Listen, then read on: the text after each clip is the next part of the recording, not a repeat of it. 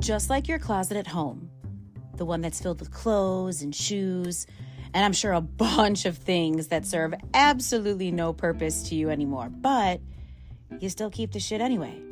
Why? Nostalgia, memories, sentimentality, I don't know. You probably just forgot it was there, or maybe you were in a phase, maybe you were rebellious.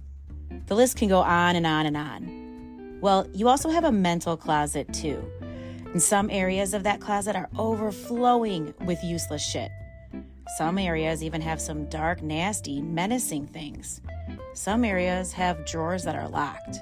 Well, it's time to clean up and organize your mind, because today on Commanding Conversations, we are clearing the clutter in your mental closet. All right,